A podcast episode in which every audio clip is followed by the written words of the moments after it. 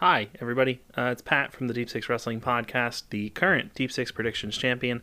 Obviously, this is a bit of a different intro. You're more if you're if you've listened to us before, you're used to hearing like a, a song or something before we hop in.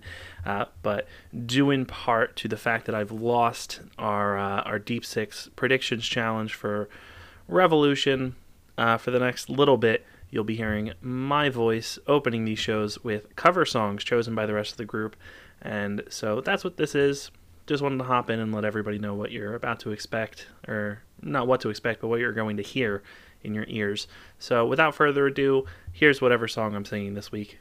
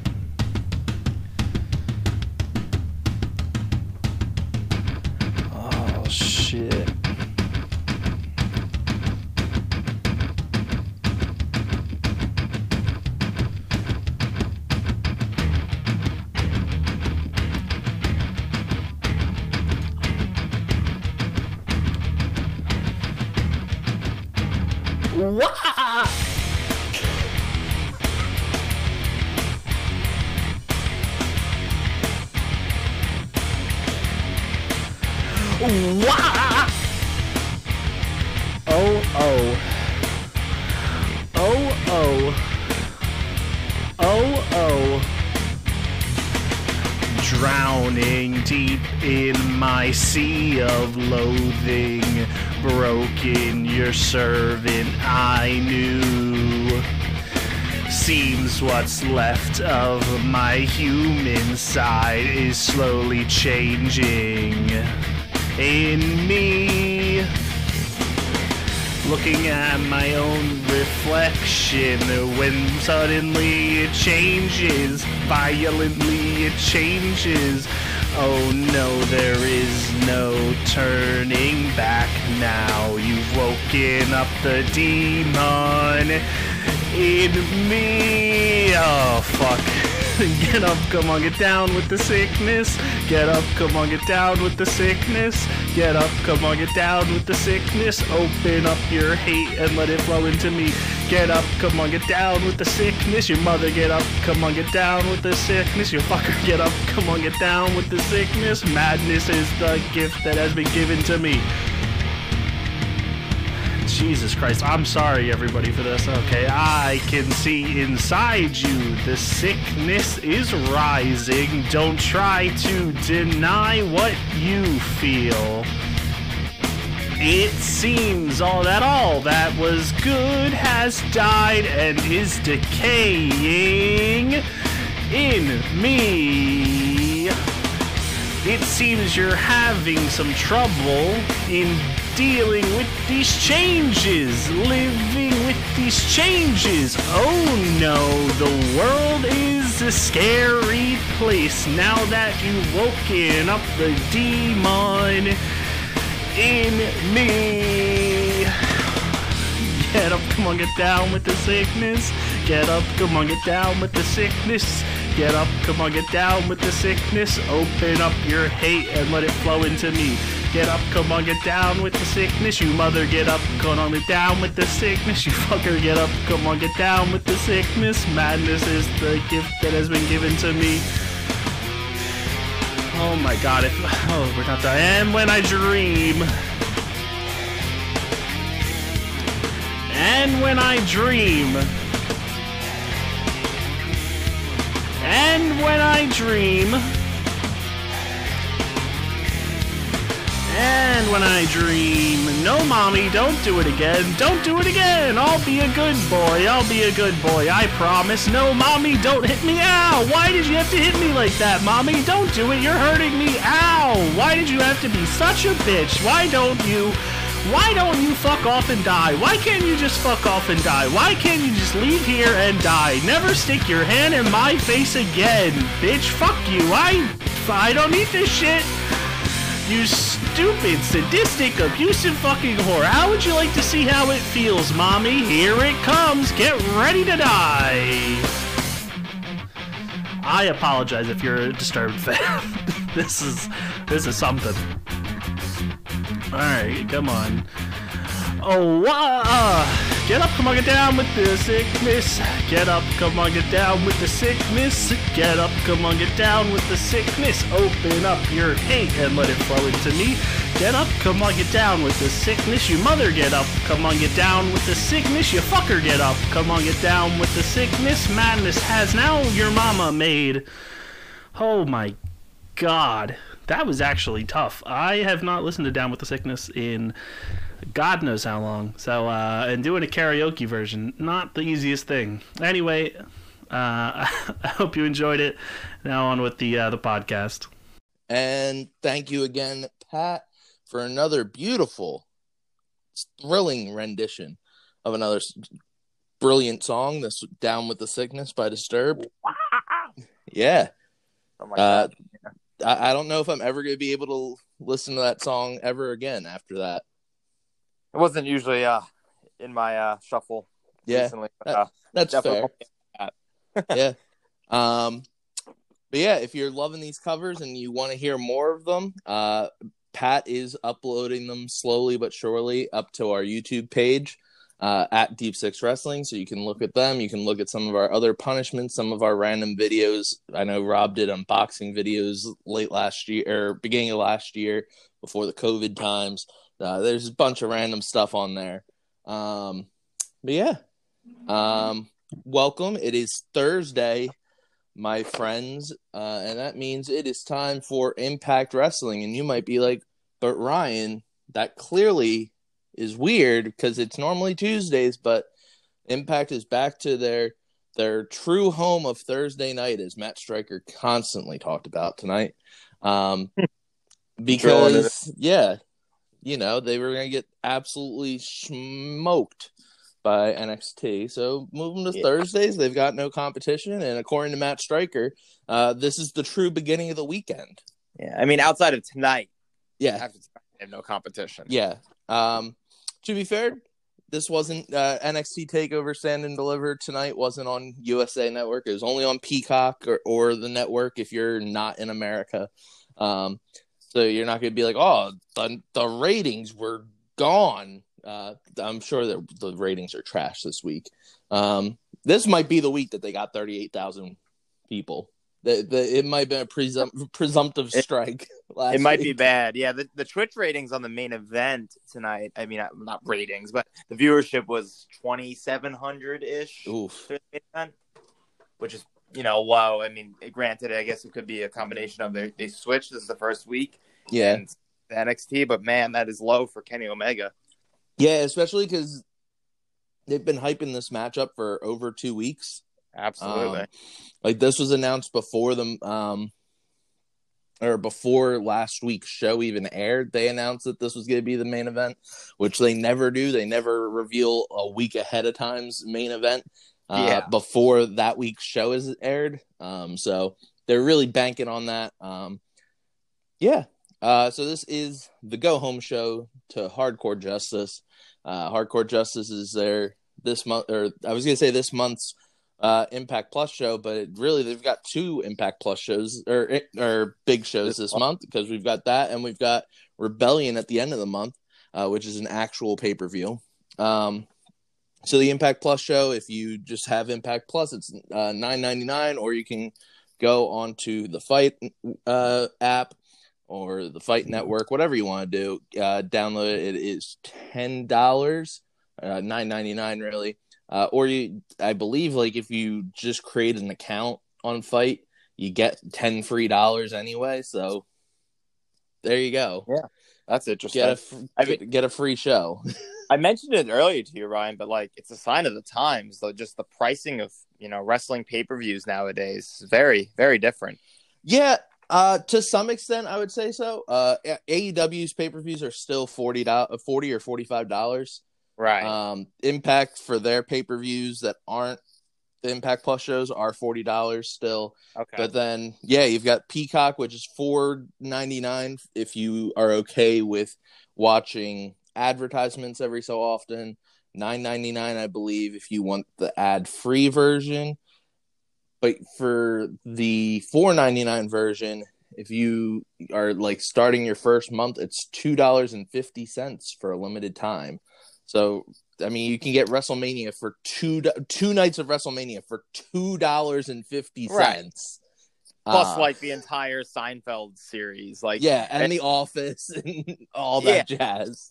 It's just wow, it's it's amazing what we've come to versus uh, you know, WrestleMania used to be like fifty dollars and sixty dollars for pay per views. Yeah, yeah, it's really really strange. Yeah, absolutely. Um, so yeah, as Angelo mentioned, uh, tonight was the first night of the or uh, of Impact going again, uh, going to Thursdays for the first time in a few months, or not a few months, a few years. Years, yeah. Um, and going against the second night of uh, NXT Stand and Deliver, aka the midway point of of WWE's like nine day run of nonstop programming. Um, yeah, I saw someone on Twitter say that they couldn't watch tonight because they're going to be watching uh, the Game Changer World's Blood Sport. Yes. So.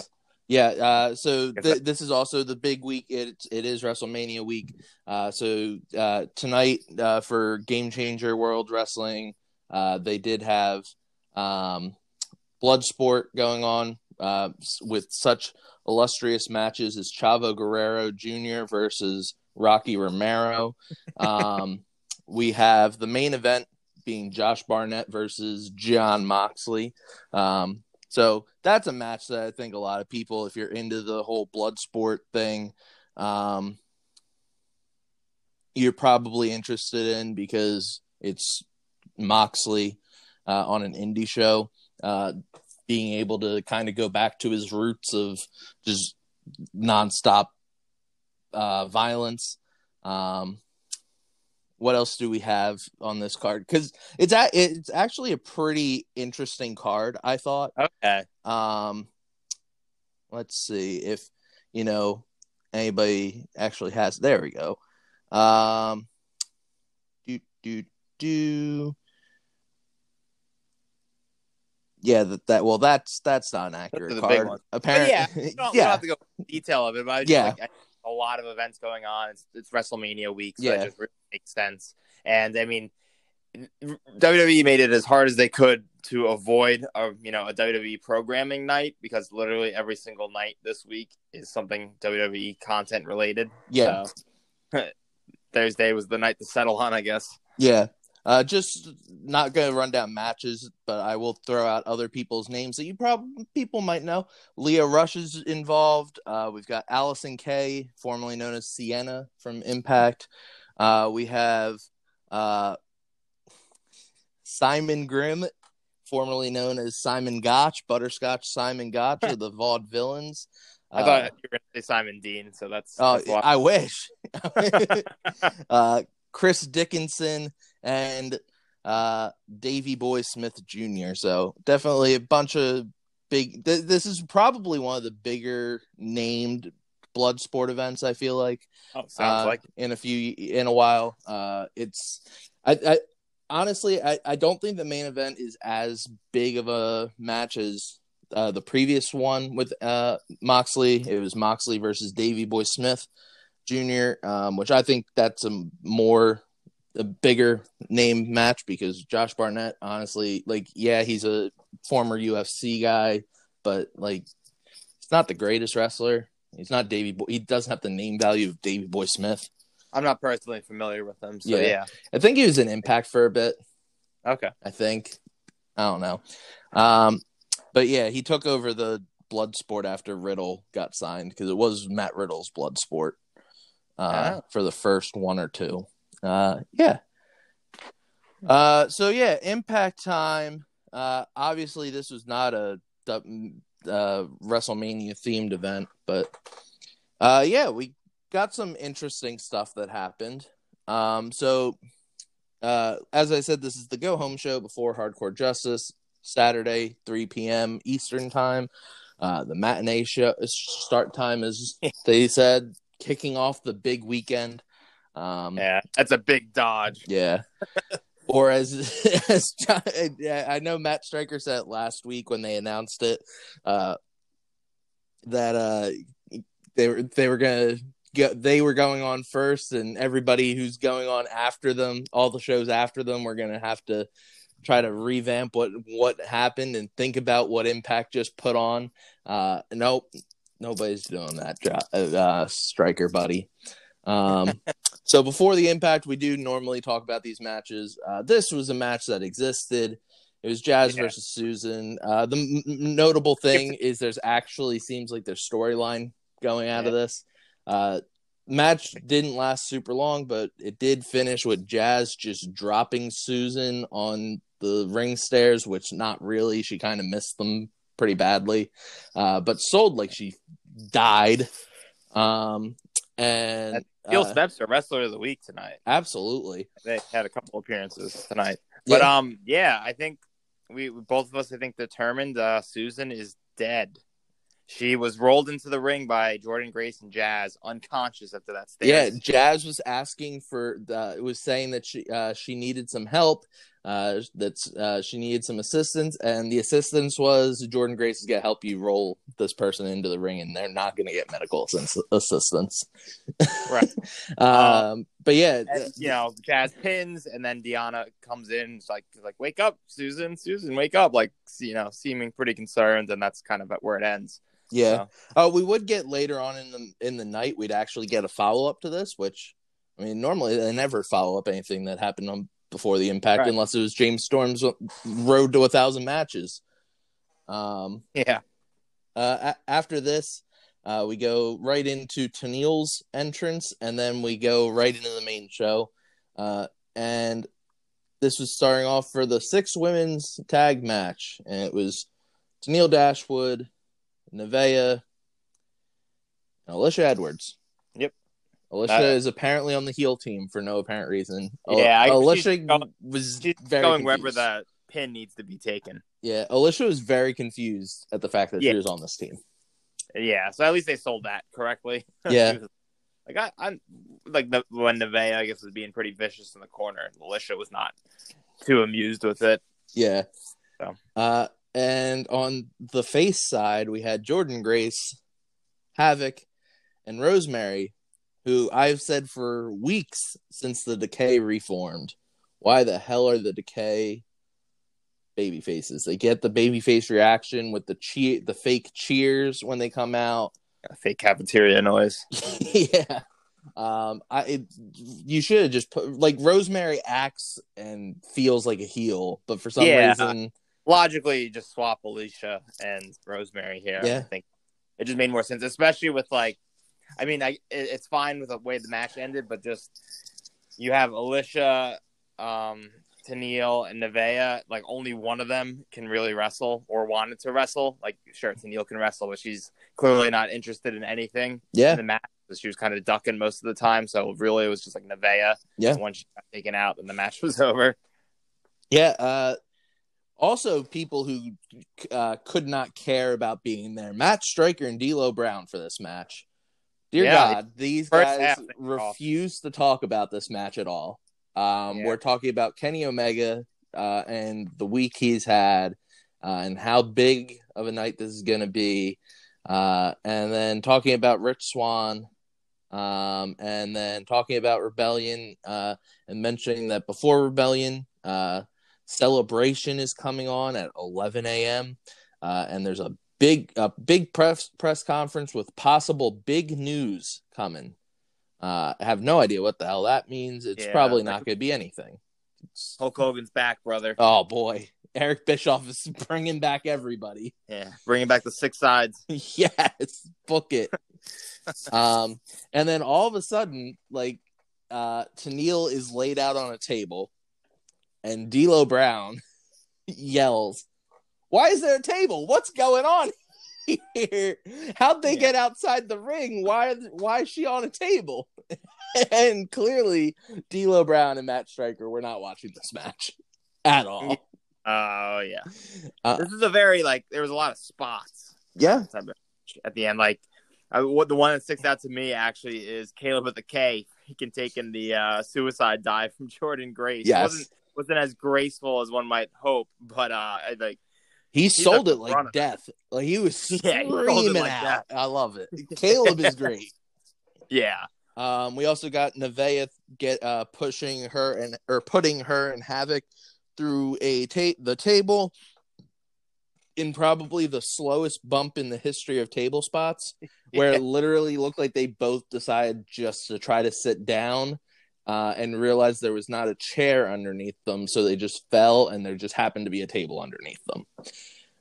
Um, we also got Matt Striker claiming that uh, this match, uh, well, specifically the segment that he was talking about was literally Alisha Edwards and Rosemary just like kind of pushing each other around.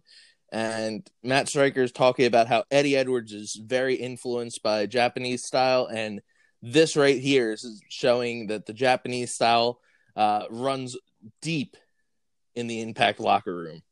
Um, nothing about this match was like, yep, this is a Japanese style match.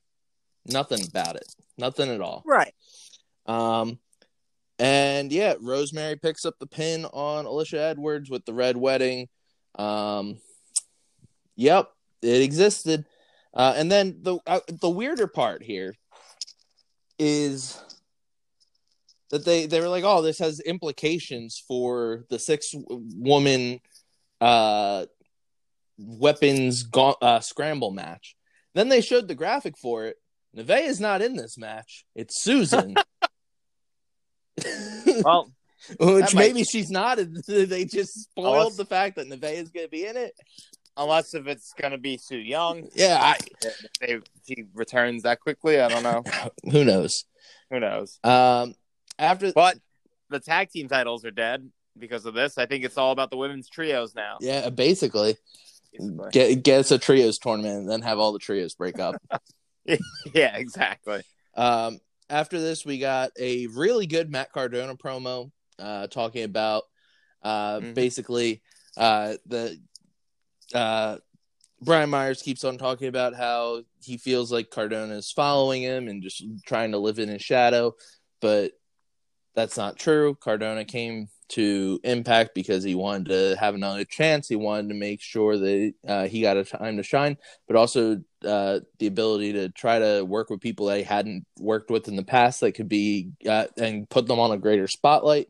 Uh, and he asked Scott for a match this week, and Scott said, "I have the per- I have the perfect uh, person for you." But he didn't give me someone; he gave me something, and I hope that we can have a, a good match together uh, and I can try to see uh, how, about this rising star. So he puts over Jake something, which I thought was good, um, and yeah, um, yeah. This this promo, like you said, was pretty great, and it gave some context to a match that I originally didn't have any idea what the purpose of it was, and it like it really built up. Like okay, like Matt Cardona wanted to face someone, you know, really like he wanted to face whoever they got, yeah, and Jake something was you know the man to step up. So I thought that was a good idea to have that promo.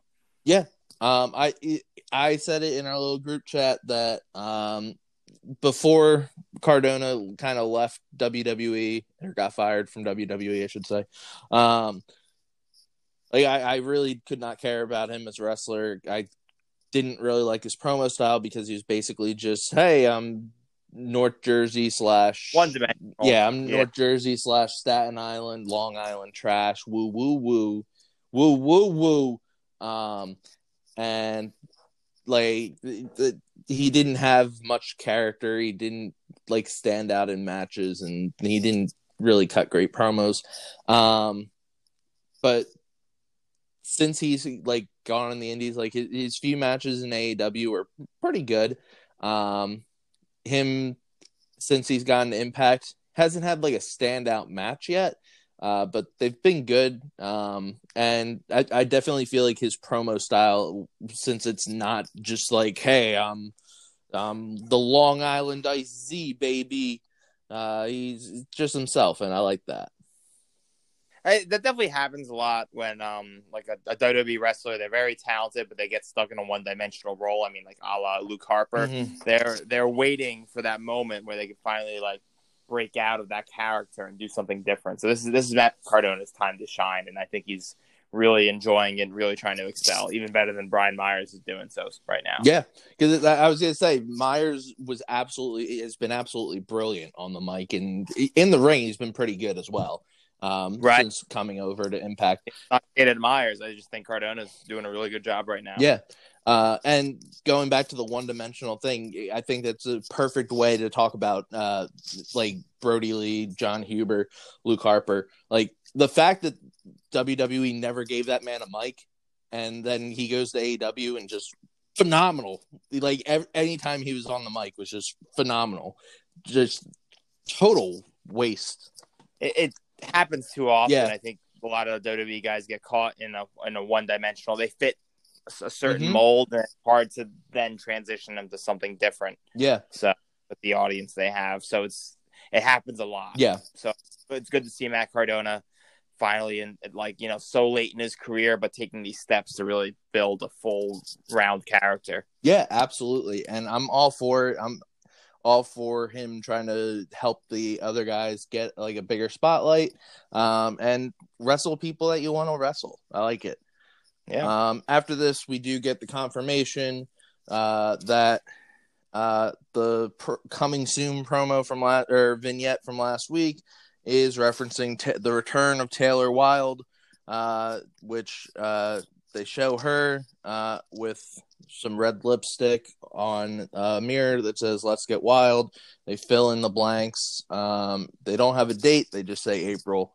Um, and yeah, um, yeah. I explained she's a second tier TNA knockout legend. I would say like first tier is Gail Kim, Awesome Kong, maybe the beautiful people. Then like the second tier is like the Taylor Wildes Like she was really a mainstay. Yeah for a while and really did some cool things in the division, like you know upsetting Awesome Kong back in the day during her challenge. So definitely exciting to see her back. Yeah, um, I as I mentioned to you, I don't know enough about her. I know a lot of people seem very happy that she's coming back. Um, she is 35 years old. Um, she oh, wow. retired from professional wrestling as a whole in 2011. She has not wrestled since. Wow, that's interesting. But yeah. 35 years old, I mean, I'm sure she could hang still. So we'll yeah, see. um, definitely interesting. Uh, you know, if somebody hasn't wrestled, um, that long and wants to come back, like what's what's the drive for them? Do they really want to come back? It's like it's definitely not the money. Yeah, for Impact. That's something that that they're interested in doing again. So I, I I'll take it for what it's worth because I seems like she wants to come back into professional wrestling for the right reasons. Yeah, uh, I know that she's had a podcast for a bit, um, uh, and uh, it's mostly been like bringing on different wrestling personalities and talking about their time in wrestling. A lot of people, a lot of Impact people. Uh, so she's clearly had a good uh, relationship with Impact for a bit. Um, so yeah, it, it, definitely interesting to see um, how like one if she can still go because t- uh, 10 years basically at this point uh is a long time out of the ring. Um, yeah true. and the fact that she hasn't been like on a major platform has been it probably probably doesn't hurt uh, help either. Um her last match was in PWR at the John O'Connell High School in San Francisco, California, uh, in a hmm. retirement match against Alissa Flash. So that person never be became anything. I've never heard of that person. Also, it's just Alisha Edwards. No, oh, I, I hope not. um, apparently, it is cheerleader Melissa. So that is uh-huh. somebody who did something. That is. It's just a different name. Okay. Um, yeah, uh, I'm interested. I, I don't know if you throw her right into the title picture, as because I mean they did that with ODB and Jazz. Basically, it's been right in the main event scene for the knockouts. So, yeah, you wouldn't do that with Wilde if you have these promo packages. You would do it like you did with OB, ODB and just kind of have a surprise return. Yeah. So I think by building her up, you, you, she's coming back to be a full time wrestler. Yeah, would be my guess. Yeah. Um, after this, um, we get backstage, Susan is just waking up from Deonna basically yelling at her and shaking her. Uh, and she's in some sort of doctor's office. And by doctor's office, I mean she's in the closet that they do these promo, these backstage segments in. Uh, and they just put a random piece of paper on the wall that says doctor.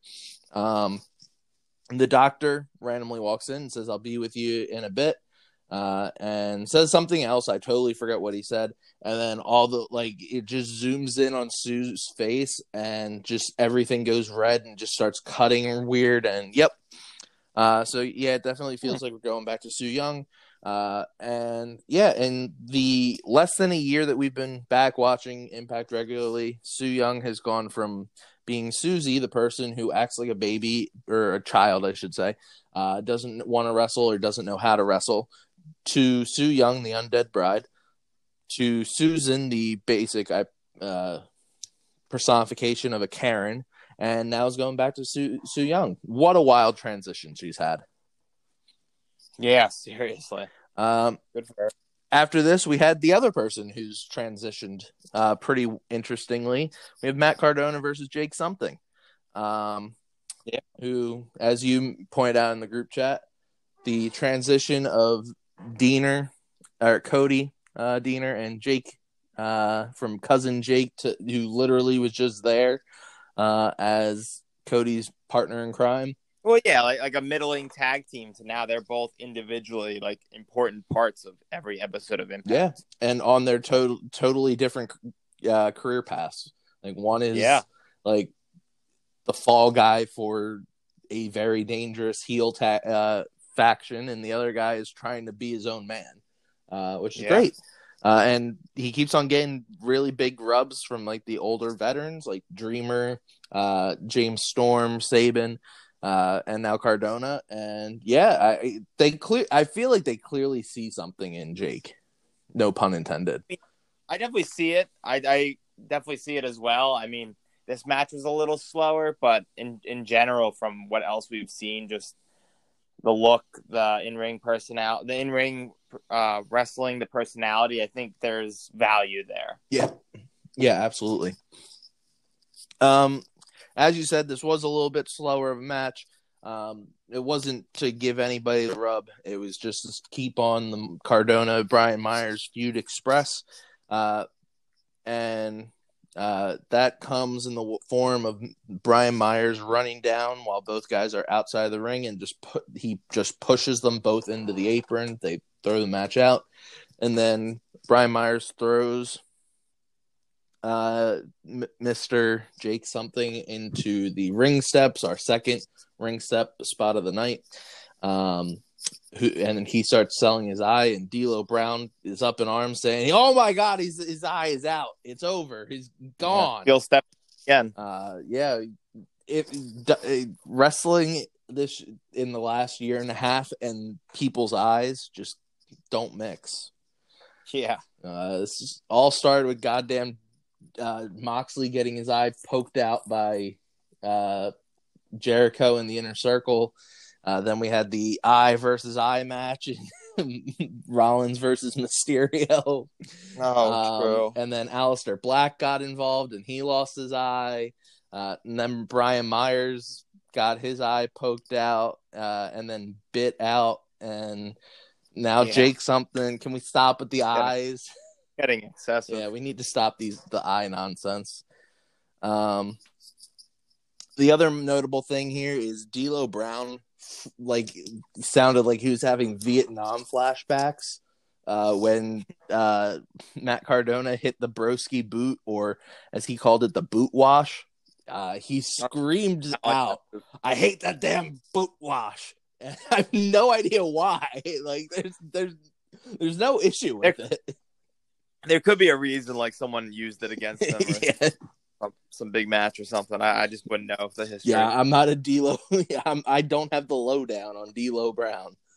Yeah, same here. Um, but yeah, Matt, uh, Brian Myers says I've been doing some thinking uh since last week uh and you know what i accept your challenge for rebellion uh but you have to make it there first and once you do you're going to get faced with another roster cut uh which the fact that Matt uh, that Brian Myers calls his finishing move the roster cut is phenomenal. Yeah, I love brilliant. um, after this, we get a weird triple XL and Trey segment. this might be the worst segment of the year so far for me. It's up there. Uh, okay. Triple XL walk down the hall, and Trey is just for some reason just walking. He's just pacing back and forth in the hallway, and Triple XL are just like, "Oh, it look look who it is! It's our competition later tonight." Uh, and Trey says, "Oh, don't you know? Don't you watch the product, man? Impact pays you all this money, and you still can't watch their weekly show." I said last week I'm not a fan of Sammy, and I'm not going to work together with them. and then Triple XL uh, or Larry D uh, says, "Oh yeah, it's because you don't have passion." And yeah. Trey Miguel's response to that is, "What do you do? Do you guys do anything other than lick walls and taste windows?" Yeah. What? What is this? Yeah. Who told them this was okay?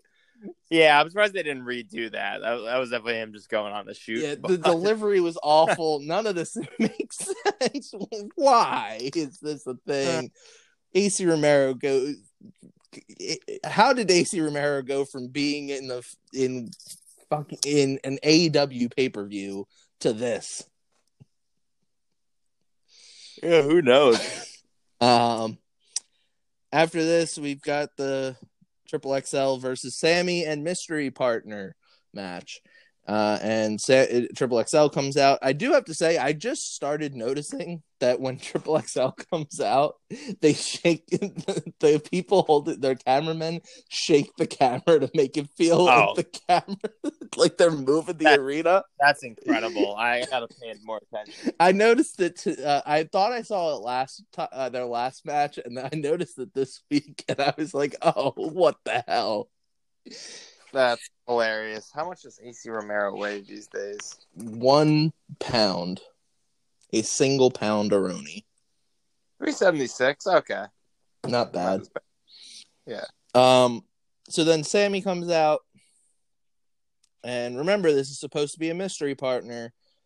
Trey Miguel's music come plays, but Trey doesn't come out. And Matt Striker says, Oh yeah, because Trey had been previously announced for this match, they just preload the music. You don't tell right. the people, or they don't play the music unless it's been preloaded. Uh, to which I say, okay, well then, what was the point of it being a mystery partner if you're just gonna, if they everybody knew it was Trey? What? Um, so then Triple XL both get in the ring and start moving closer to Sammy, and then all of a sudden Trey Miguel's music hits again, and Trey Miguel walks out, and Yep. Okay. Um, we have ourselves a tag team match. Holla, holla, holla. Yeah, Teddy Long is up somewhere doing some dances. uh, he's not dead. He's just doing some dances. Doing some he, dances. he just he he just follows wrestling and just looks. He just goes through the channels and like if there's a tag match, he just stands up and starts dancing. I believe he spends like four to six hours a day watching tag matches. Probably it's four to six hours of that, and four to six match uh, uh, hours of Undertaker matches. The Undertaker going one on one with the Undertaker. yeah. um, brilliant. Uh, uh, this this was a interesting match. I would say like it wasn't like a standout match, but there were some interesting moves that they did. Uh, like I said, I I really think that Sammy and Trey could be a very um interesting like odd couple tag team just because they they know each other for so long. Like it, this isn't like one of those thrown together just hey you don't like each other? You don't like each other? Put you together. We're gonna make a tag team. Because right. scott says so or mick foley says so or whoever says so. Uh, this is just sammy is trying to recruit him Trey doesn't want to, but they have common enemies. Um, and they know each other's styles so well that they just complement each other very well. Um, one of the points I, I have here is uh, he had uh, Trey had um, Larry D in like a sleeper hold almost. Uh, and then Sammy comes in and just takes out uh, the knee and leg of Larry D. Uh, and it goes right into like a DDT, which I thought was a really cool spot. Um, right. There were a few other spots where like they were just both like they're trying not to work together, but by doing that, they're working together.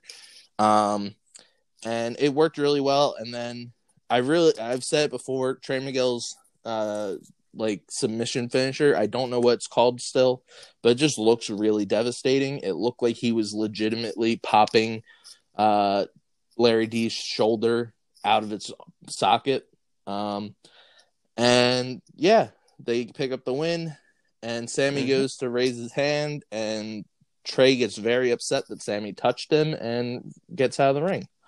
Um, so yeah, we're not as of right now. We're not getting uh, like a match at uh, Hardcore Justice between the two, which I thought we were going to get.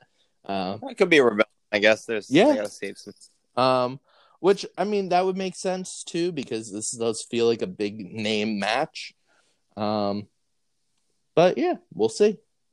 Um, after this, we get a Violent by Design promo where they're talking about how Cody Deaner or Deaner failed yet again, even though he didn't have a match last week. Um, right. And talking about how Deaner has to pay for his his sins. Uh, he has to get uh, he has to earn forgiveness, and he knows how to do that. And then we go to Swingers Palace, and we've got Chris Harris making his debut in uh, in Swingers Palace. We've got Alisha just chilling in the corner like she always does. Uh, and Sabin, who is not drunk because he's not allowed to drink before his match. Uh, and James Storm.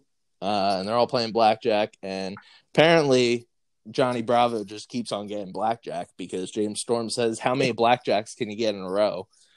Which it's a very, pretty... very good. It's a very good point something doesn't seem right in Swingers Palace. Meanwhile, Johnny Swinger is just sitting in the background laughing it up and like using he he's literally using the wad of cash as like a, a dumbbell, which I thought was brilliant. Yeah. He's, legit like working out with a goddamn wad of cash. Um, I hear. And so uh, uh, Sabin tries to get a beer. Uh, Storm says, "Hey, not that right now. You gotta go out for your match. Uh, and so they all get up to go, and Storm gives uh, tells Chris Harris to stay back uh, and gives him his thirty-seven dollars and some odd change, um, and win us some beer money. And Chris Harris says, "Whoa, I don't like that." And he says something that was like a catchphrase of America's Most Wanted, I guess because then Chris Harris is like, "That's that's better," uh, and he goes and sits down and goes back to playing blackjack. Uh, and then we get Deaner versus Chris Sabin with his like thirty seven dollars and eighteen cents. Yeah, you could get so much beer with thirty seven dollars and eighteen cents. Yeah. why are you why are you why are you going to a rigged casino? the only person yeah. that has won money in that casino, other than Johnny Swinger, is TJP, and that is because apparently TJP in in kayfabe can predict the future for some reason. Um, oh. yeah. Uh, so Sabin versus Deaner, I thought this was a really good match up until the ending. Me too. Um, these guys have really good chemistry. Uh, and it just felt like in the middle of this, like they were just hitting their stride, and then Deaner goes for a pin, and he gets a like two and a half, and then he starts yelling at the ref, and Chris Sabin picks him up for his finisher, one, two, three, he gets the win. Um, and this is one of probably the four or five times throughout the night that Matt Striker uh, would mention Kenny Omega's One Winged Angel. And this is because at the beginning of the night, uh, during the women's match, um, uh, Mr. Matt Striker said that ever since Kenny Omega has come into Impact, all he, whenever he is watching wrestling now, and watching things, all he can think about is the one winged angel and the Phoenix Splash. Um, which I think you need to get that checked out, striker buddy. If if that is literally like anytime you see a wrestling move, you have to be like, is it the one winged angel? Is it the Phoenix Splash? Like, not everything is that, bud. No, no they all look different. Yeah. Uh, I mean this this move a little more than the other thing, uh, than like other moves that were mentioned tonight because uh, Sabin does put you up in like the uh, electric chair and puts brings you down, but like not every move is the Phoenix Splash or the One Winged Angel. Yeah, I feel like, and for commentary purposes, they should be told to stay away from like, Ken, like comparing something to Kenny Omega's moves. Like, I feel like they gotta really, they should keep him on a separate pedestal. Yeah. So, but you know, whatever. So Joey just sent a picture of Jon Moxley in our group chat. Oh, oh uh, dear lord. he is so busted open.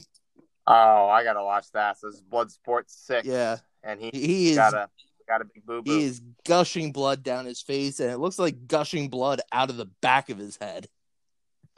Yeah, from the way the picture looks, but that's that's good. That's healthy. I'm sure uh, Tony Khan is really happy that he lets his wrestlers uh, uh, do their business elsewhere. Yeah. Um. So. Also, uh, apparently DMX has passed away, uh, according to Twitter. Oh, wow. Um, That's a shame. Yeah. So rest in peace, DMX. I don't know. There's been a lot of stuff. Like apparently he died like days ago and like he was out of a coma, then he wasn't, and then he was in a coma. Uh, he got COVID yeah. while in a coma. He didn't have COVID. I saw the COVID. So like it's a very weird situation. Um, like some people are saying he died, some people are saying he didn't. It's a very odd thing, but it is the, one of the top trends on Twitter. So I feel like I'd say okay. that it like there are some verified pages saying that he died. Um, but yeah, okay. I, I'm not seeing that, but it, either way, I mean, it wasn't looking great for him. If if he's if those reports aren't true, I would obviously hope that you know he can recover. Still, I mean, I'm, thoughts and prayers to his family and people that were close to him. Yeah. Um. Yeah. Uh. There's no major news sites posting about it. Um. But uh yeah there, it is a top trend on twitter rip, rip, uh, rip in peace uh, DMX. Um, Interesting. I don't know who Saint is, but he they are the one who's reporting it, and like I said, they are a uh, verified thing. And Kanye, uh, I hope not. I, I, would not trust Kanye West giving me goddamn. Yeah. News. Okay. Um. Anyway, after this match, uh, we get Eric Young, who for some reason is superimposed onto the screen, like he's like right up close and personal with the uh, camera. Uh, and he says, "Oh, you brought you, you, Deaner did what he needed to do. Win or lose, it doesn't matter. We get re- we get retribution on you." Uh, and they zoom out, and oh no, Swingers Palace has been upended. Uh, the the uh, fo- the painting of uh, of him has been thrown on the ground. Uh, the blackjack jack table's been overturned. The swingerellas are just crowding around each other. Um, and Chris Harris is bleeding out of his mouth. Uh, and then Mr. Eric Young just starts screaming in his smoker's voice, You did this, you did this. Uh, and he tells Joe Doering to put him up on the table. Uh, and then they cut out. Uh, and we get Rhino goring everybody, and then Deaner uh, and Rhino hold uh, Storm and uh, Sabin in place, making them watch uh, the screen. Uh, and then he goes to look like he's going to swing a chair at Chris Harris's head uh, and says, uh, You know what happens next. And the camera feed cuts out. Oh. Um, yeah, I hope this isn't the end of Swingers Palace. This is my first take yes. on this. Um, He's got all that money. I mean, he can he can rebuild. I yeah, I hope he could use all that money to help flip the folding table back up and put the uh the green tarp back on the and get another table. painting of yourself on horses. Right. No, no, he protected that. Oh, I, I hope so. He better have. Yeah, I, I saw him walk Oh, away okay, with that. I, I saw it on the ground originally, so I'm glad he walked out with it. Yeah, I think he like recovered it and stormed out of there. So Yeah. got the goods. My other t- more, I guess, more wrestling related take is, I mean, it's great to see Chris Harris back in Impact, and I know he like came back at some points, uh, like I think just really one point for a little bit after that WWE run, but he never came back in a full time role ever with Impact after getting released from WWE, after even being in you know one of the top tag teams, America's Most Wanted. Granted that you know at that time James Storm and Bobby Roode you know caught lightning in a bottle together, but it's interesting that like you know one of the main foundational pieces of early Impact TNA never really gained a full time role again there, and it wasn't like he was doing anything else. It just, it, I guess he wasn't. I I wonder if it was just he wasn't just interested in in wrestling anymore, or if he wasn't. I, we kind of went down this path, like checking how many matches he had. I guess he wasn't interested in like full time wrestling anymore. Yeah. TNA never thought there was a role for him because he was just such a big piece of the early TNA history. Yeah. Um, my get, I don't know if this is the end of Chris Harris there, or if he's just gonna come back in random spots, like I like rebellion or not rebellion. Uh, hardcore justice maybe makes a, a appearance to make a save against Violent by Design because Violent by Design does have a match this weekend now, uh, which we'll get to. Um, maybe he shows up. I don't think he's gonna wrestle because he doesn't look like he's in the best Okay. of shape. Uh, He looked. yeah, he looks very just- old. Hey, shows his Yeah. age. Um, but it's not like Impact doesn't say, "Hey, man, you look old. We're going. We're not going to use you because Ken Shamrock looked old. They still used him. Yeah, that's fair. but Um, yeah, yeah. Uh, so after this, we get Ace Austin and Madman Fulton talking uh, about how Scott has made a triple threat for the X Division title, but they don't say when it happens. Um, they just say it is happening. Uh, and then Josh Alexander is just there, apparently watching them and laughing. Um, and Ace is like, "What are you laughing about?" And Josh is like, "Oh, me, me and my smile. Uh, I just bring this out every so often when I I get good news, and you know I beat you, and now now I get to get that X Division title soon." And then TJP shows up and he's like, "Oh, I've beaten you. I've beaten you. I've beaten you a few times too." Uh, and then they all get in their their faces, and then Tommy Dreamer comes in with a kendo stick for no apparent reason, uh, and says, Right. "You know what? You don't like each other, and you don't like each other, and you definitely don't like either of these others." Uh, Which I, that's not English, but that's what he said.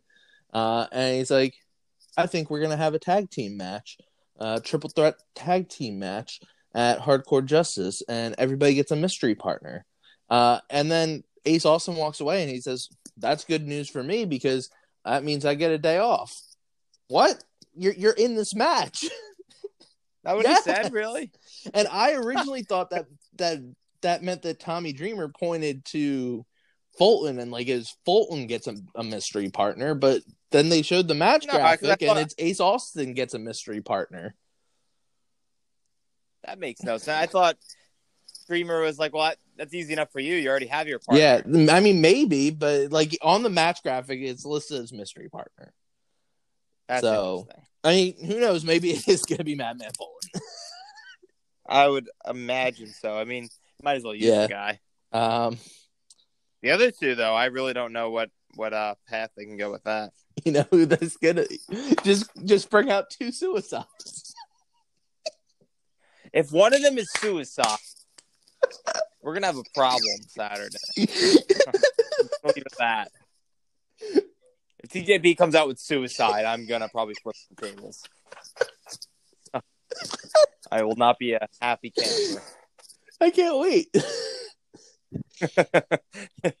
Please don't bring suicide. If if anyone's important and Impact is listening, please don't bring out suicide as a mystery partner in a pay per view. Um, so after this, we get um, Eric Young comes in. We go to commercial. We come back and we get Eric Young walking into Dreamer's office. Um, or actually, should go back. I believe I missed this before the, uh, this segment. Uh, was Brian Myers walks into uh, Tommy Dreamer. Yeah. Dreamer run says that he has been named the executive in charge of wrestling, uh, aka the ECW. Uh, which I think is great. That's how you get around not being able to use ECW. Um, right. Great an acronym. Yeah. To which Tommy Dreamer just immediately starts chanting ECW. Um, uh, and Brian Myers, Brian Myers is like, "Oh, I have a match now at Rebellion, so uh, I'm booked up for the next month." Uh, and Tommy Dreamer's like, "No, no, no, we've got a show on Saturday, uh, Hardcore Justice, and uh, I got the perfect match for you. Uh, Jake something wants a match against you, and I'm gonna give it to him. Uh, and you know what? Since I'm making the matches, uh, we're gonna have a a blind night match, to which uh, uh, Mr. Brian Myers says, "What the hell is that?" And he says, "Oh, it's a it's a hardcore match, all weapons allowed, but you're both blindfolded." Yeah, that's gonna be. and Brian Myers walks off saying, "Who the hell books this? This is so stupid. That's why nobody's ever done this before, Tommy." Uh, which Tommy then gets in the camera's face and says, "In your house, blind night match." what is going on? Tommy's having a lot of yes. fun. So um, he's having fun. I'm absolutely. Fun. Uh, speaking of Tommy Dreamer having fun, it looks like he's going to have a lot of fun here because Tommy Dreamer has uh, meets with Eric Young, and Eric uh, Dreamer says, "What the hell are you doing, uh, Eric? You keep on beating people up. You're beating up my friends, my friends in this locker room, uh, and you're hurting people for no reason, like Chris Harris." Uh, and Eric says, "Oh, there's a sickness," and Dreamer says, "Yeah, you've been talking about this sickness infecting everybody, and that you're the only cure to wash it all away." Uh, but I don't see it. And Dr- Eric says, "That's because you're you're the biggest sickness here. You've been infected more than anyone." Um, which I do have to say, the fact that they're running an angle where apparently there's a, a goddamn pandemic in wrestling during a an actual pandemic is weird. Like I've just figured, I've just yeah. thought about this. Um, yeah, I'll allow yeah. it. Um, so Dreamer or Eric Young says, uh, "Dreamer, didn't you retire months ago when you you lost? You couldn't get that title." Uh, and Dreamer says, I never said anything about retiring, but I did lose, just like you lost last week. Uh, so bring your boys to Hardcore Justice, and I'll bring a few of my boys.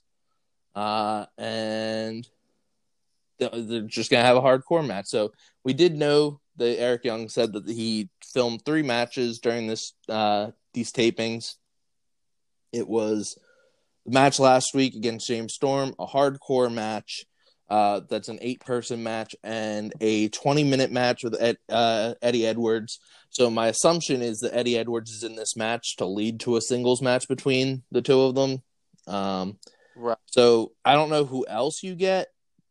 I'd assume Storm and Sabin. Yeah, that would make sense. Since they just got their boy taken out. Um, and I was gonna say Jake something, but he's got a blindfold night match. Yeah, um, he's yeah. busy.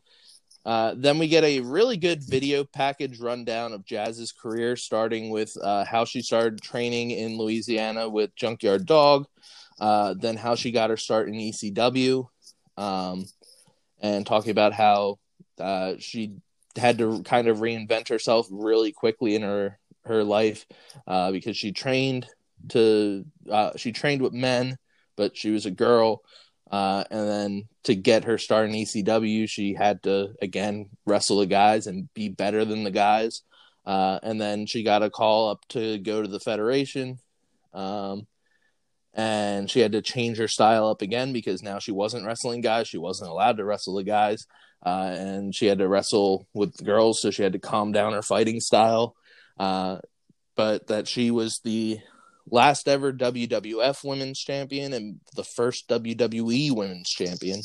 Um, yeah, that's pretty. Yeah, uh, and then talked about how uh, after that she just kind of leaves off that she kind of just went from place to place, just trying to continue her career. Uh, and she was ready to hang it up, but then Jordynne called her, uh, said, "Let's go for the tag titles." So she did. Uh, they didn't get them, but now she's got her eyes on a bigger prize, and it's a prize that she wants so badly that she's willing to put her career on the line for it. And I thought this was a really good video package. It gave more of a build to this match. And then Deonna Purrazzo's pro- promo comes. And as you said after this, we both figured that Deonna was winning this. I we both don't know anymore. yeah, and, and it really drilled in for me after the Deonna promo. So like, yeah, it was a great package for um Jazz. Like it just went through her career. I, I wasn't too familiar with her ECW Correct. stuff, Same. so it was great to see all of that and you know get an ex- explanation of why she wanted to come to Impact, why she's going for the title, why she's putting her career on the line. Didn't really change my opinion on the match necessarily mm-hmm. too much. Once Deonna made her promo, she's going out there on her own. Mm-hmm. So that that really throws me off. Is is Impact ready to let Deonna win on her truly win a match on her own in this fashion? Like that, we haven't seen that since Jordynne. Grace, yeah, I was I gonna say, yeah, she she beat Jordynne by herself, and she right. I'm trying to remember, I I think she beat Su Yung when she took the title off of Su Yung by herself. Kimber might have okay. been involved, but that was because it was a no DQ match. So yeah, that might have. been. I mean, there's been yeah, there's there's been involvement for a lot of her reign. Yes, and that's, that's totally fine with yeah. heel, but is is Impact ready to elevate Deonna? That this is going to be a huge yeah. rub. If Deonna can beat, you know, the legend Jazz, yeah. clean, that huge rub. And I would understand if Impact wants to go in the direction of let's give Jazz the title. Like I, I didn't see that last week, but I see that now after this promo. It's a possibility. I don't think it's going to happen, but it's it's possible where I didn't think it was at all possible before. Yeah, uh, I thought this is the I think this is one of Deonna's better promos. Uh, she runs down how she actually like she didn't seem in character for this. Like this felt a lot more like at least the first half of this promo like just a genuine fan and like a genuine wrestler like talking about Jazz. Where she says that she's looked up to Jazz for a while. Uh, she understands what Jazz did for the wrestling business, especially for women like her. Uh, she's twenty. She's only twenty six but she's done so much already, already in wrestling and getting a chance to go one on one with Jazz at a big pay per view like this uh, is a big moment for her in her young career, uh, and she feels like the that to honor Jazz, uh, she needs to give the respect to Jazz that she deserves, and that's why she's going to go out there one on one. No Susan, no Kimber, just her versus Jazz, uh, and she wants to put without doubt that she can continue this run, continue to carry this company, uh, and continue uh, to show why this is the age of the virtuosa uh, and why she uh, that she can hang with legends like Jazz. I thought it was a really good promo. Um, I point out that I think that the, you can go two ways with this. You can go Deonna wins, or you go Jazz wins. I don't think Deonna takes it off of Jazz. Uh, and I think you go, you could go Jordynne goes and kind of take kind of takes offense to not like offense. She could win the six woman match uh, at the beginning, like because I'm assuming that's gonna go on pretty early on the card. Um, True. She can win and be like, "Hey, I brought you back into this company. Um, I want my title back." Um, I've grown. You've taught me a lot, but like it's time to give it back to the next, the newer generation. Uh, and Jordynne can t- kind of take on the legacy of Jazz because I feel like Jordynne's a very similar wrestler to Jazz, uh, where she can yeah. hang with the guys, she can hang with the girls, and she's very good in ring. Um, so yeah, I, I I think I'm not like I wouldn't be opposed to Jazz beating uh, Deonna, but if Deonna beats Jazz, that's a huge ass rub. Exactly. Um, it it really just depends on how long Jazz wants to stay. Honestly. Yeah, yeah, that that definitely makes sense. I mean, I'm I would be I think excited either way, and like what you said about potentially Jazz versus Jordynne Grace for the mm-hmm. title, that that could be very exciting yeah. down the road. Um, yeah, it depends. Does Jazz want to like kind of hang it up on a Impact Plus show, or do you hang it up uh, or at a at Rebellion? I mean, yeah, technically, yeah, she doesn't fair. have to retire if she loses to Jordynne if if that's the role they got. Right. That's that's that's the thing too. It's like then she doesn't have to like necessarily say she's officially yeah. done. So we'll see. Um, after this, we get a rundown of the card for Hardcore Justice, which we'll get to at the end of the show. Uh, but after this is our main event. It is Kenny Omega and the Good Brothers versus Rich Swann, Eddie Edwards, and Willie Mack. Uh, so the only silly thing is, which we both agree, is like, why are the Good Brothers and Kenny coming out to separate entrances? Yeah, so at least on AEW, whenever Kenny and the Good Brothers have a trios match, um, or six person match, if you want to be specific, as Jim yeah, Ross would say, um, we they have their own theme that they've come up with. And you can be like, oh, but that's AEW. Kenny's coming out to his AEW theme. The Good Brothers come out to their Impact theme if they have a tag match on AEW. So they clearly have the rights to both music. Yeah, a relationship yeah. is there. Um, I Pat brought this up last night with me. Um, it is still very strange that AEW does zero promotion for Impact Wrestling on their show. Like there was zero mention that Kenny Omega was going to be on Impact tonight.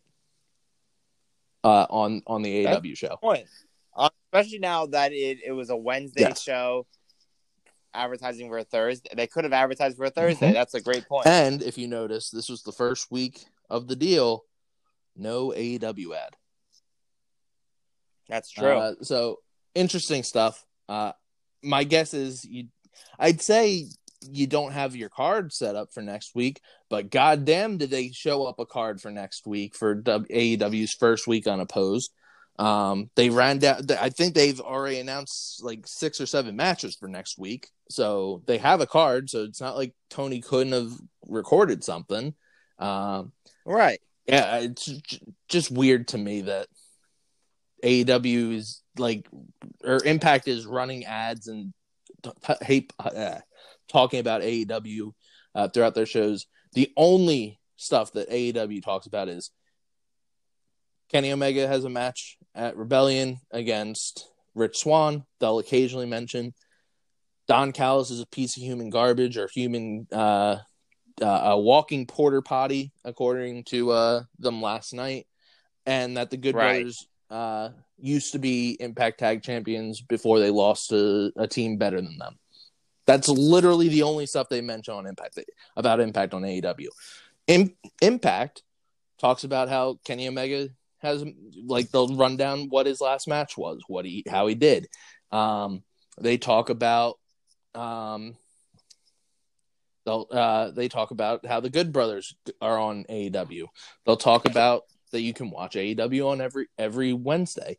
You they mention how Don Callis has been helping Kenny well, out so this this comes down to it in this relationship are AEW and Impact equals or is AEW doing a favor to Impact? I mean, I, it, I definitely say AEW is doing a favor to Impact, but at the same time, I feel like AEW is getting a lot more out of the relationship.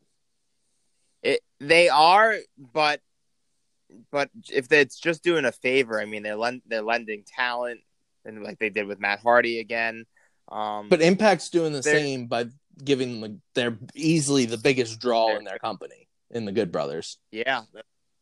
So it's definitely weird. I, yeah, it's weird. I, I mean, I Tony Khan's a smart businessman. He knows he's in like him. His wrestling company is in a position of yeah. power in, in all elite wrestling is the next best thing outside of WWE. So really for Impact to even like be associated in any way with Impact is a plus for them and AEW doesn't have to really do anything to you know ostracize their yeah. audience. So. Yeah. Um yeah. yeah, we so like I like we started off uh they come out to three different themes. We have the Good Brothers theme, then we've got Don Callis's individual theme. Don Callis gives a promo just saying you're about to witness a wrestling god. And out comes Kenny Omega. Yeah, Kenny Omega's theme. Better than Gotch, better than Hogan. Uh, yeah, I love his like... rundown.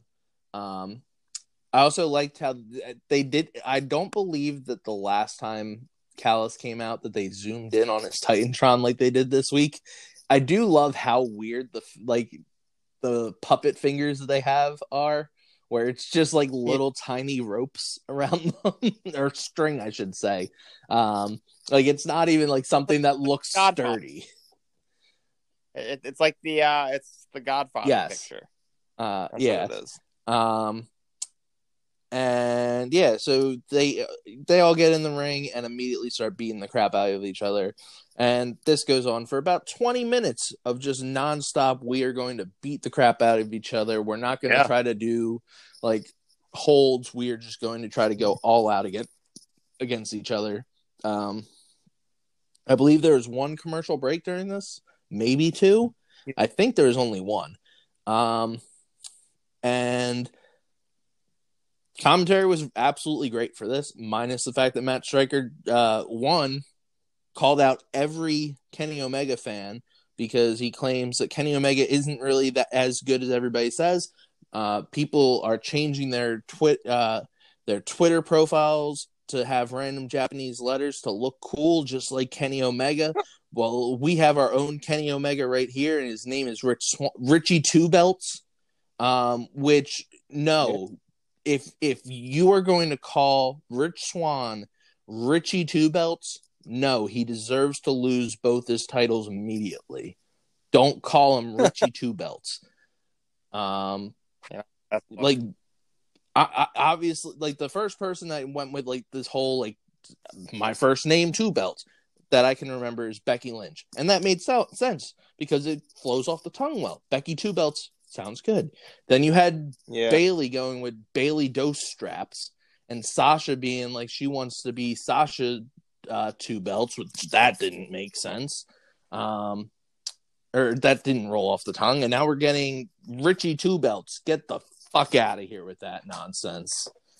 Yeah, that ain't that ain't that sticking. ain't, that ain't sticking because he's losing the belts in a week or in two two and a half weeks. Yeah, well, we'll see. Um, uh, yeah. So I thought this was a really good match. Um, I think Willie Mack looked pretty, considering how Willie Mack has been felt like he's been treated the last few months. Um, he looked pretty well and good in this match, and he didn't take a pin.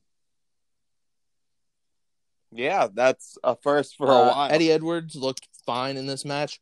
Um, biggest issue with this was the only issue I had with uh, Eddie Edwards is that uh, Matt Striker yelled out that uh, he went for Blue Impact and Kenny dodged it, and Ke- Matt Striker claimed that Kenny dodged it because he doesn't want to be hit with a name called that uh, has the word impact in it. Which, no, stop that! Get the hell out of here, Matt. He's not dodging moves because I don't want to be hit by something called the imp something impact. He doesn't want to be associated with it. No, he's dodging the move because he doesn't want to get hit by a move. Yeah, come on. Man. Um, and Rich Swann, I thought looked really good in this match. Uh, Gallows, he existed in this match like he does every time he has a match. Um, Karl Anderson, I thought looked really good. He was flying all over the place in this match, and Kenny Omega yeah. looked great. Yeah, I mean it's some of the top talent in professional wrestling yeah. today. So, um, again, completely boggles the mind how Rich Swann was never pushed very well in WWE because uh, he's absolutely brilliant. He is. I understand that like WWE wanted to push him as a cruiserweight star because they wanted to build up this cruiserweight division and all that jazz. But like he can, he is one of those people that like he can he punches above his weight class constantly, um, and he's just very good for a wrestler. Like, he's not very good for oh. his size. He's very good for a wrestler. Absolutely, like size indifferent. Yeah. Um, but I do have to say that uh, weird weird moments in here. Uh, Kenny goes for a one winged angel, and Matt Striker. I, I understand this is the first time somebody in Impact got out of the one winged angel, I believe. But Matt Striker acting like Rich Swann is the first person to ever get out of the one winged angel when basically any time that there's a big match Kenny Omega's in, somebody gets out of the one winged angel. It was a little much. Right. Um, Kenny somehow not kicking out of a 450 splash. Weird. Um, the Don had to pull uh, Swann off, and Kenny sold it like death because he stayed down for a while. Right. That I thought that was because that's just too. a regular like, move, and it wasn't like it was was that implying Omega would have been yeah. if not? Because it was like two and a half when Don pulled him out, and and like when yeah, they cut yeah. back in, Kenny was still laying flat, like he, he didn't kick out. Um. Yeah. Uh. Yeah. Uh. Also, Rich Swann wins with uh the Phoenix Splash, which that's a fine finishing move. Um. Again, it, it's nitpicky, but like I, I really just find it weird when wrestlers use or like have a finishing move that is a regular move for a lot of other wrestlers. There's a lot of people that use the, like the yeah. There's a lot of people that use the Phoenix Splash as a regular move. Uh, like Seth Rollins uses the Phoenix Splash. He, he, I don't think he has ever won a match with the Phoenix Splash that I can think of. Right. Um, Walter at, at Takeover winning with a chop. I understand Walter's chops literally could stop your heart by how powerful and just disgustingly hard he chops. But everybody chops. Every like right. Like Penta everybody. has some really hard chops. Uh the Big Show never won matches with chops unless it was against jobbers. Um uh Pe- Alexa Bliss winning with the DDT when she's the shortest person on the roster, so she's not really bringing people down with that much for- force. Um, people the people winning with super kicks in 2021 when basically any independent wrestler uh, or anybody in NXT uses a super kick. yeah, like, true. I understand Shawn Michaels well, did it. James, James yeah, Storm. The Storm James Storm is still in yes. 2006. Like I understand if it's somebody who's been doing it for a while, but like if you are like a 20 something year old wrestler bringing out a super kick as your new finishing move, no. Oh, you gotta yeah, evolve with the better. times, buddy. um, it's uh, it's like everybody who's whipping out like Petey Williams must be roll rolling around like anytime he sees people just hitting Canadian destroyers and not going for pins. Oh yeah, like that's a move that looks absolutely devastating. oh, when he brought it into the business, it was like, oh my, that is quite a finisher. Now it's just a, a common yeah. move that you see like once every yeah. show, and sometimes depending on who's on the show, you might see it a few times. Right, like, right, uh, yeah. Um, yeah, so anyway, uh, this match ends 450 splash on Karl Anderson, and then Kenny Omega just stares down. Uh, well, he rolls out of the ring and just stares down Rich the entire time. Uh, and Matt Striker ends the show by saying, "Is Kenny Omega scared, or does he realize that uh, Rich Swann has a shit chance?" Um, which I think they mean the same thing basically. Um, I think as I, I, again, Kenny really has not been like Rich Swann can't hang with me.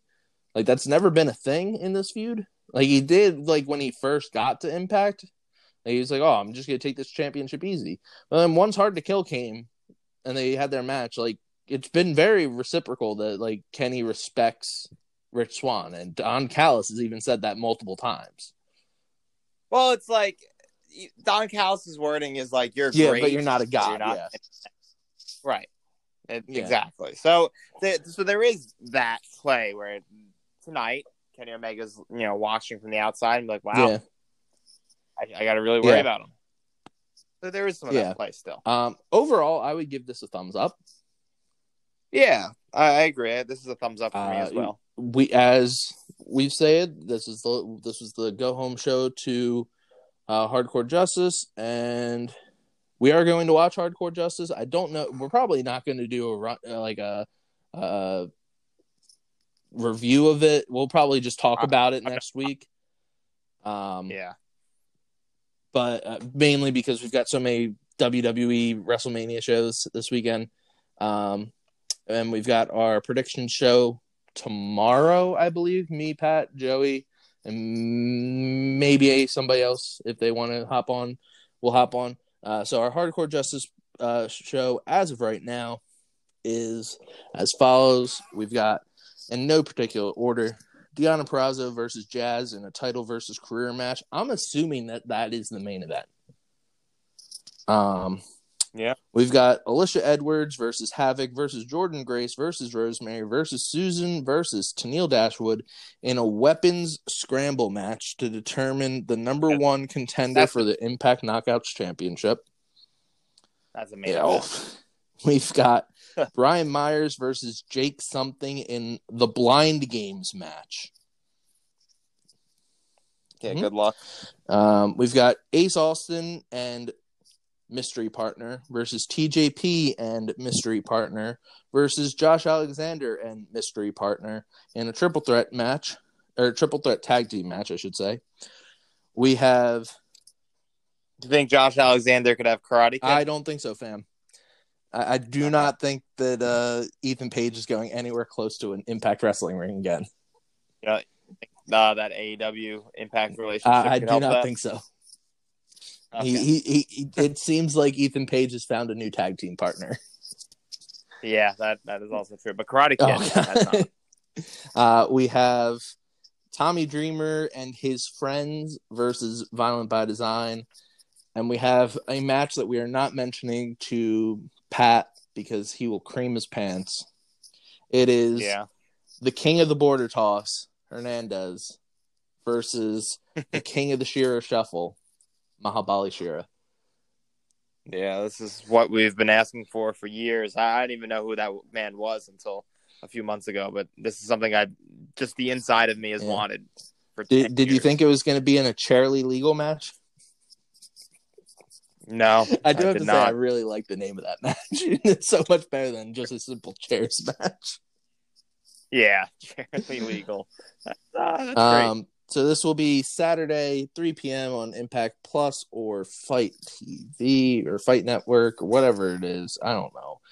Fight the Fight app, F I T E.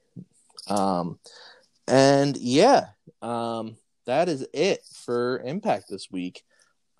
Good yeah, uh, as I said, we've got Impact or we've got WrestleMania prediction show tomorrow. Um, we've got we're predicting the two matches on SmackDown that should be on the WrestleMania card, uh, and then each night of WrestleMania.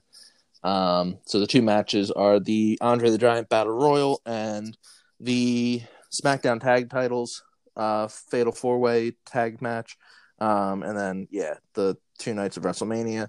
Um, Pat is putting up the title, and yes, sir. Um, we will be back next week, Wednesday, for well, we'll have a WrestleMania podcast recap probably on Monday night or Monday or Sunday night. I don't know, depending on how long these shows go. Uh, and then we've got Pat and Joey's Dynamic Dynamite review on Wednesday, and we'll be back with Impact unopposed on Thursday nights. Yes, uh, so with that, enjoy your night, and we will talk to you next time. Thanks Bye. for listening.